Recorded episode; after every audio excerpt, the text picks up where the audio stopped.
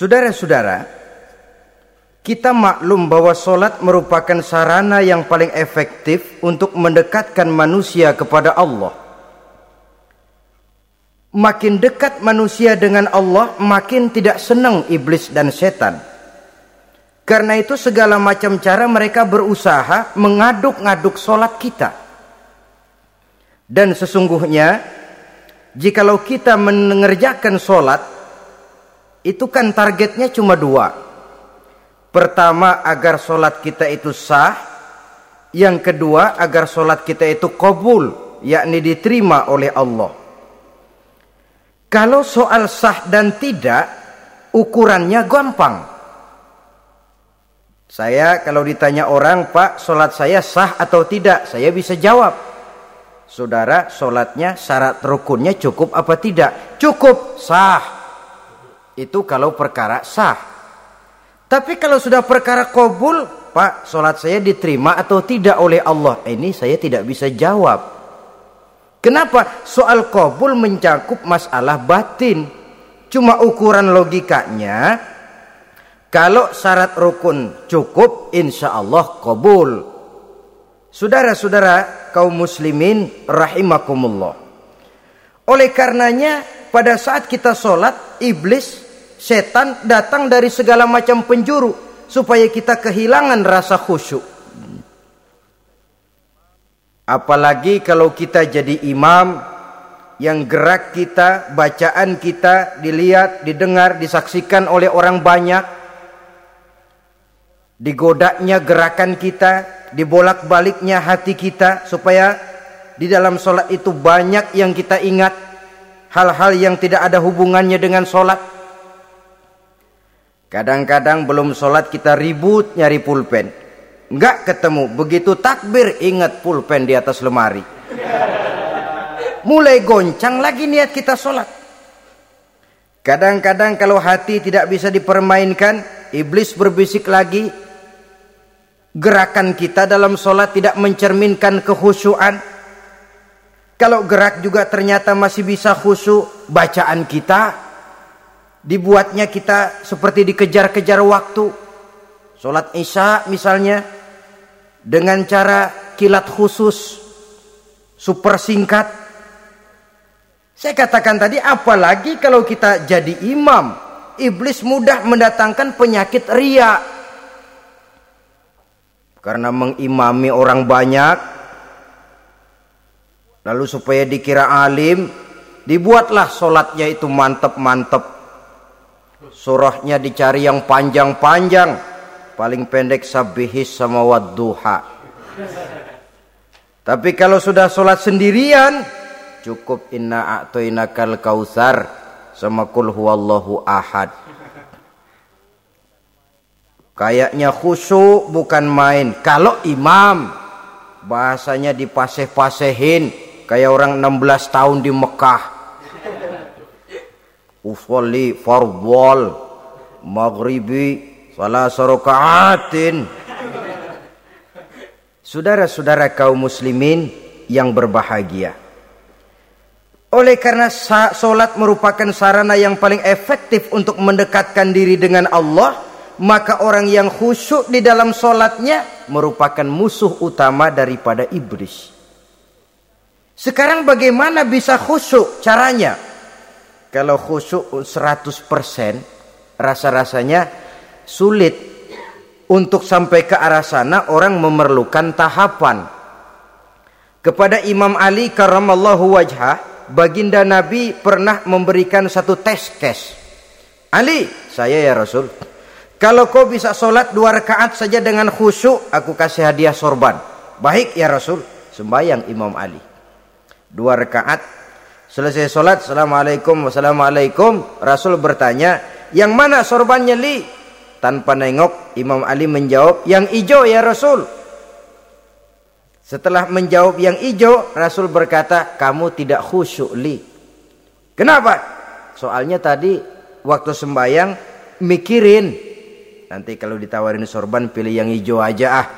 Sehingga begitu ditanya refleks menjawab yang mana li? Yang hijau saja ya Rasul oleh karena itu menurut Al Imam Nawawi pada tingkatan yang paling sederhana sudah sampai ke tingkat khusyuk asal pada waktu takbiratul ihram ingat kepada Allah.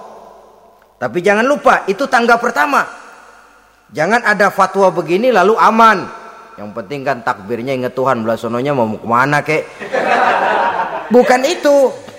Itu pada tingkatan pertama sudah sah dipandang khusyuk solatnya orang awam asal pada waktu takbiratul ihram dia ingat kepada Allah.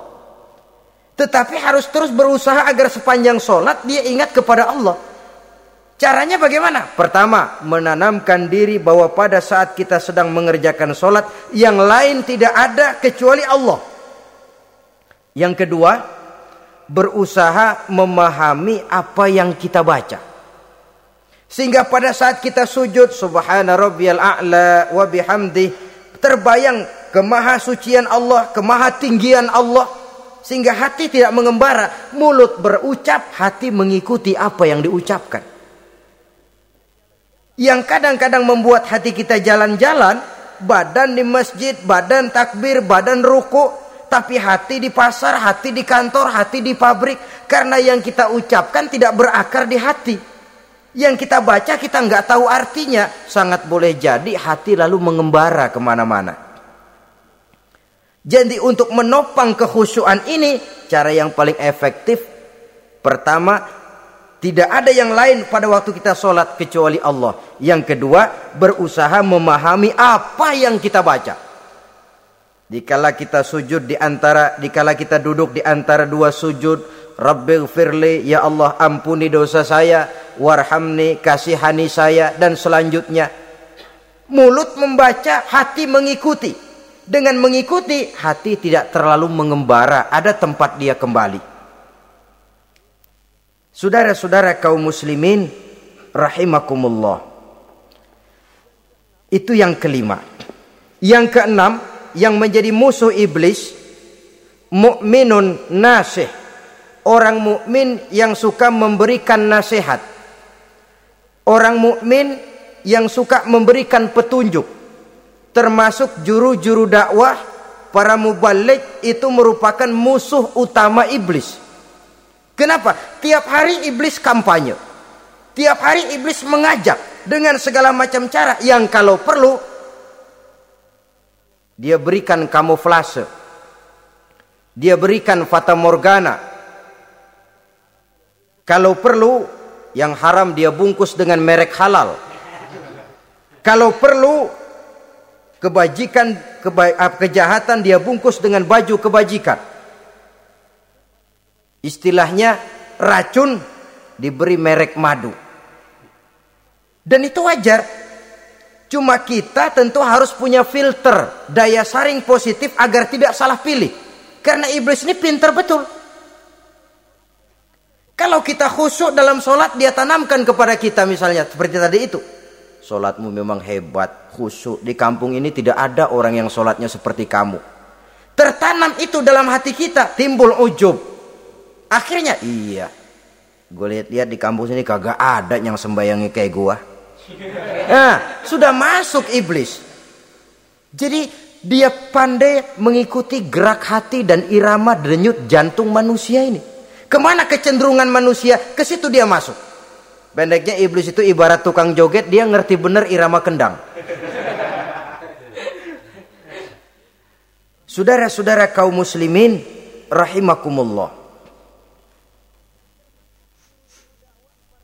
Termasuk juru-juru dakwah, para mubalik, orang yang suka memberikan nasihat ini. Mereka memberikan filter kepada umat, kepada jamaah, jangan sampai salah pilih. Dan iblis menyesatkan kita supaya kita salah pilih. Satu contoh ringan. Kalau di depan saudara ada dua buah gelas, yang segelas isinya jamu, yang segelas sirup. Kira-kira saudara minum yang mana? Jamu. Jamu apa sirup? Jamu. Sirup apa jamu? Jamu. Orang yang pikirannya panjang, dia pasti minum jamu. Pahit memang, getir memang, tapi besok badan sehat, tenaga kuat, gairah kerja ada, kreativitas timbul, semangat menghadapi kehidupan tumbuh. Orang mukmin orang yang berpandangan jauh ke depan. Pandangannya panjang.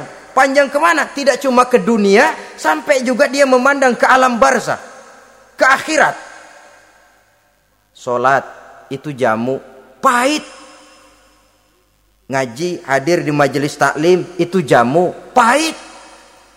Sodakoh jamu pahit. Mengeluarkan uang untuk kepentingan orang lain Enak aja minta sumbangan datang-datang yang nyari pros keringat banding tulang gue lu datang-datang mau minta. Yang enak ngumpulin harta lalu bakhil bin pelit alias medit. Itu jamu. Saudara hadirin yang saya muliakan, sodakoh jamu pahit. Puasa jamu pahit. Jihad jamu pahit. Tapi nanti begitu kita meninggalkan dunia, masuk ke alam barzah, apalagi pindah ke akhirat, baru terasa, aduh, nikmatnya dulu kemarin itu minum jamu, sekarang badan sehat, tenaga kuat, kerja semangat. Nikmatnya dulu saya waktu di dunia sholat, rajin ngaji, suka sodako, suka menolong orang. Sekarang terasa manfaatnya. Begitu saya berada di alam barzah, apalagi sudah dibangkitkan di padang mahsyar di akhirat nanti, terasa seluruh kebajikan yang saya kerjakan. Nah, orang yang berpikir jangka pendek cuma ngelihat yang ada di depan hidungnya saja. Ngapain minum jamu getir sirup nih? Manis. Dia minum. Dia ambil sirup, minum. Manis memang pada waktu minum. Tapi besok bibir jontor. Meninggalkan perintah Allah sirup itu manis. Tidak sholat, manis. Tidak bayar zakat, sirup, manis. Tidak mau puasa, sirup, manis. Manis sekarang. Tapi nanti besok begitu masuk ke alam barzah, begitu dibangkitkan di padang mahsyar di akhirat nanti, merintih kita menahan penyesalan yang sudah tidak ada artinya lagi. Sampai-sampai penduduk mahsyar itu ada yang berkata diceritakan dalam Quran, "Ya laitani kuntu turaba." Wahai celaka, kenapa kita nggak jadi tanah saja? Menyesali kejadiannya. Andai kata mereka bisa kembali ke hidup di dunia lagi, mereka akan minta kejadian yang kedua untuk berbuat baik. Tapi tentu sudah penyesalan yang tidak ada gunanya lagi. Maka saudara-saudara, emang cuman jalan duluan kecebur di sumur yang nyesel duluan. Ada orang jalan, yang paling depan kecebur di sumur, itu tuh, gue nyesel duluan katanya nyesel duluan. Yang lain mesti nyeselnya belakangan. Saudara hadirin yang saya muliakan. Nah, orang yang suka memberikan nasihat kepada orang lain dimusuhi iblis. Kenapa? Tentu nasihat yang membawa kebaikan. Iblis nggak senang betul itu. Kita nasihatin teman, udah berhenti dah, jangan pada mabuk lagi. Iblis gergetan bener. Ini orang dilarang lagi. Kita nasihat nasihati teman, udah jangan masang-masang lagi dah, nggak bakalan kena dikebohongin. Nggak ada orang jadi kaya masang judi, bangkrut malah loh. Ini kan termasuk tipu daya iblis, judi dinamain sumbangan. Itu sama saja itu, madu, racun mereknya madu. Judi dinamain sumbangan. Kalau Kang Beca pada nyumbang. Kayak orang kaya lagunya.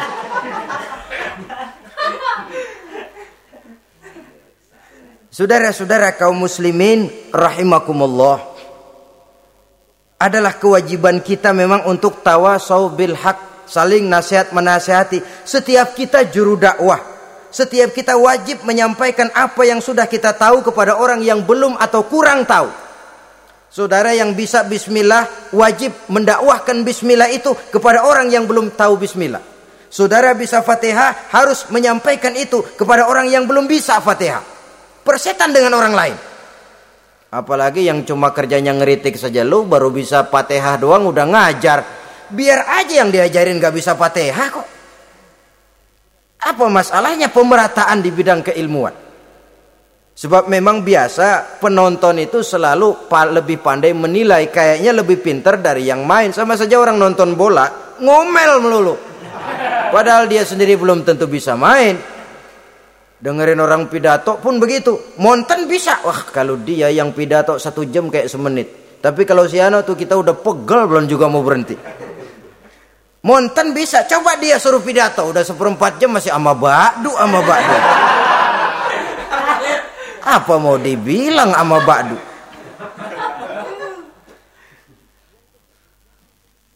Yang ketujuh, yang menjadi musuhnya iblis taibun sabitun ala taubatihi orang yang bertaubat dan tetap di atas taubatnya. Secara jujur tidak ada manusia yang tidak punya salah. Dan orang yang baik memang bukan orang yang tidak punya salah. Karena tidak ada orang yang tidak punya salah. Orang yang baik adalah orang yang apabila melakukan kesalahan dia segera sadar dijadikannya itu sebagai pelajaran untuk tidak diulanginya lagi pada masa yang akan datang. Biasanya kita menghakimi orang pinter, kita nggak merasa bahwa kita juga punya kesalahan. Kalau kita ngelihat maling ayam kita teriak padahal kita nyolong kambing. Lebih besar dari si maling ayam. Merasa diri lebih benar dari yang lain padahal kita lebih kotor dan lebih jelek. Hilang sifat introspeksinya. Yang kita musuhi, yang kita caci maki, tahu-tahu kita sendiri yang melakukannya. Saudara-saudara kaum muslimin, orang yang bertaubat dan tetap dalam taubatnya stabil, itu musuh iblis. Apa ada orang yang taubatnya nggak tetap? Ada. Yang istilah kita taubat sambal namanya. Kalau dia makan sambal kepedesan, taubat makan sambal. Besok mau makan kagak ada sambal, ngomel. Mana sambal? Kemarin udah taubat. Sekarang mana sambal? Ini taubat yang namanya taubat sambal. Istighfar, habis istighfar. Nyolong lagi. Istighfar lagi. Besok nyolong lagi, istighfar lagi. Itu taubat yang tidak tetap namanya. Allah maha pengasih dan penyayang dengan segala kebesarannya. Ia akan memaafkan segala perbuatan yang bersifat salah dari hamba-hambanya. Cuma manusia kadang-kadang yang tidak mau memaafkan dirinya sendiri. Amat dungu manusia macam ini. Membiarkan dirinya hanyut berlarut dalam lembah dosa. Sementara dia diberikan umur tidak digunakannya untuk bertobat. Inna allaha yakbalu taubatal abdi malam yugharghir. Allah senantiasa akan menerima taubat seorang hamba sepanjang nafasnya belum sampai di tenggorokan. Kalau nafas sudah sampai di tenggorokan baru berniat taubat, kasih terlambat. Kayak Fir'aun. Fir'aun itu begitu ditenggelamkan di lautan merah udah cengap-cengap mau mampus. Baru ngomong dalam sekaratnya amantu bi rabbi Musa wa Harun kalau begini mah saya juga percaya sama Tuhannya Musa. Udah sekarat baru mau taubat. Malaikat maut gemes banget dilelepin mati.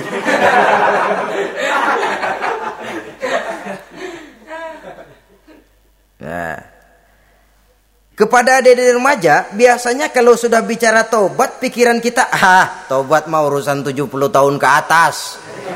Kita masih lama ini. Sebenarnya tidak. Masalah taubat adalah masalah salah dan dosa. Masalah salah dan dosa adalah masalah manusia. Sejak dia akil balik sampai ajal datang berenggut nyawa. Hidup ini tidak selalu berjalan mulus. Hidup ini tidak selalu berjalan di atas kertas putih. Kadang kita tersilap, kadang kita tersalah. Kadang situasi dan kondisi menyebabkan kita berbuat lain dari yang seharusnya. Itu kehidupan silih berganti.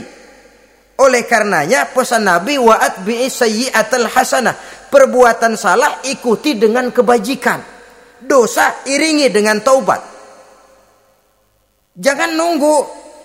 Ah saya untuk taubat takut nanti bikin lagi. Nah ini namanya punya harapan mau bikin lagi.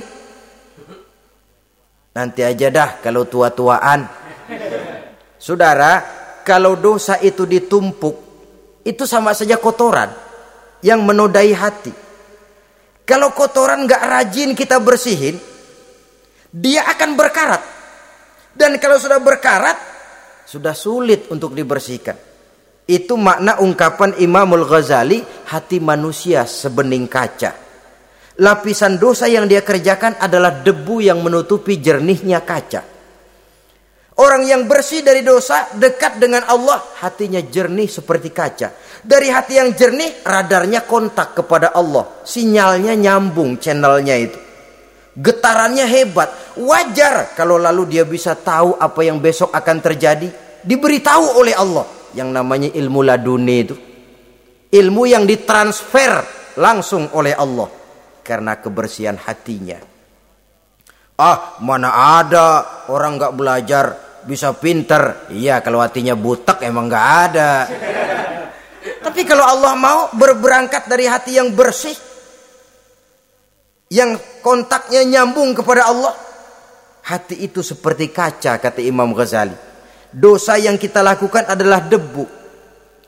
Kalau debu sedikit datang kita lap, datang lagi kita bersihin, datang lagi kita bersihin insya Allah nggak sampai jadi noda di atas kaca itu. Tapi kalau nunggu debu itu sampai bertumpuk, ah, besok aja ngelapnya dah, besok aja ngebersihinnya, bertumpuk dia sulit membersihkannya. Walaupun kena, nodanya tentu tertinggal di atas kaca itu. Karena itu, dalam kehidupan remaja misalnya, pemuda misalnya, kita tidak bisa menolak mode tidak bisa menolak musim.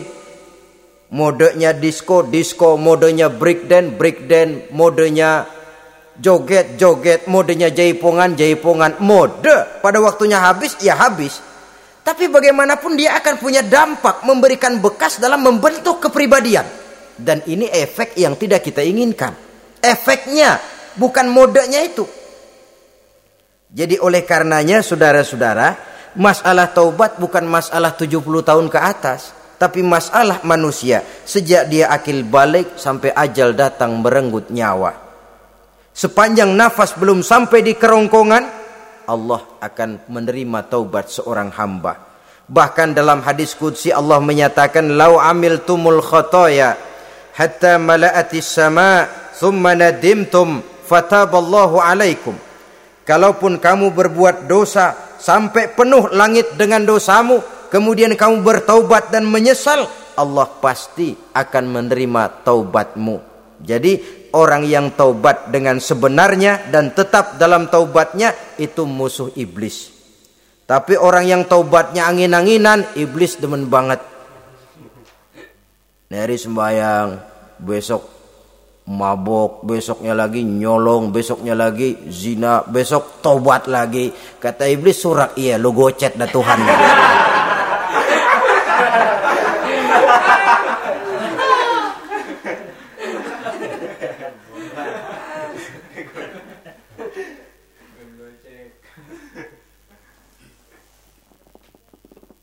Selanjutnya yang kedelapan musuh iblis musuh setan mukminun yudawi mu'alat taharah. Orang mukmin yang membiasakan diri selalu dalam keadaan bersuci. Baik dari hadas kecil lebih-lebih dari hadas besar. Wudhu utamanya memang untuk sholat. Tapi membiasakan wudhu dalam kehidupan sangat baik sekali. Mau ke kantor wudhu dulu mau ke pasar wudhu dulu, mau ngajar wudhu dulu. Apa sebabnya? Karena dalam keadaan suci, orang ada sikap memelihara kesuciannya. Kalau kita naik PPD pagi-pagi gelantungan, kalau punya wudhu, hati-hati kesenggol perempuan juga sayang sama wudhu. Tapi kalau nggak punya wudhu, jangan kesenggol, kita nyeruduk. Ada semacam sikap apik di dalam kehidupan ini. Karena itu biasakan wudhu. Untuk menjaga kebersihan diri, kebersihan zohir, kebersihan batin. Belum lagi kemanfaatan di akhirat. Sebab kata Nabi, Inna ummati ya'tuna yaumal qiyamah ghurran muhajjalin min asaril wudu umatku di akhirat nanti akan datang menghadap Allah dengan muka berseri-seri bersinar-sinar dari sebab sering wudu sehingga tidak usah mengaku pun Rasul akan memanggil karena muka yang sering tersentuh air wudu ini Mukminun yudawi mu'alat toharoh. Orang mukmin yang selalu membiasakan diri berada dalam keadaan suci, berwudu. Kita lihat ajaran wudu ya. Dari sejak bacaan-bacaannya saja itu sudah membawa manfaat. Lalu dari segi bahwa kita manusia sering sering tersilap melakukan dosa-dosa kecil, dosa-dosa kecil itu oleh air wudhu dia rontok. Tangan kita suka colak-colek pada saat membasuh dua tangan. Allahumma inni as'alukal yumna wal barakah wa a'udzubika minasyu'mi wal halakah. Dosa yang ada di tangan itu rontok. Mata kita suka pelatat-pelotot, nggak karu-karuan pada saat membasuh muka nawaitu al hadasil asghar dosa yang ada di mata rontok dari segi pembersihan batin belum lagi dari segi pembersihan zahir. Sehari semalam kalau lima kali saja kita terkena air wudhu itu sudah menjaga kesehatan dan kebersihan. Saudara-saudara kaum muslimin rahimakumullah. Yang kesembilan orang yang menjadi musuh iblis yaitu mutawarraun anil haram orang yang memelihara diri dari yang diharamkan oleh Allah terpelihara dirinya terpelihara yang dimakannya yang diminumnya dari jenis-jenis yang haram baik sedikit maupun banyak Jangan cuma teriak haram waktu sedikit tapi giliran banyak halal. Sama saja orang dikasih tahu itu ada cerita anak-anak. Pak Haji punya anak main judi dikasih tahu. Pak anak bapak main judi astagfirullah katanya. Tapi menang Pak. Alhamdulillah.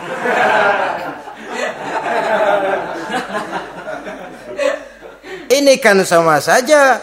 Giliran sedikit dibilang haram karena dia nggak dapat jatah, begitu dapat banyak dan dia kecipratan jadi halal.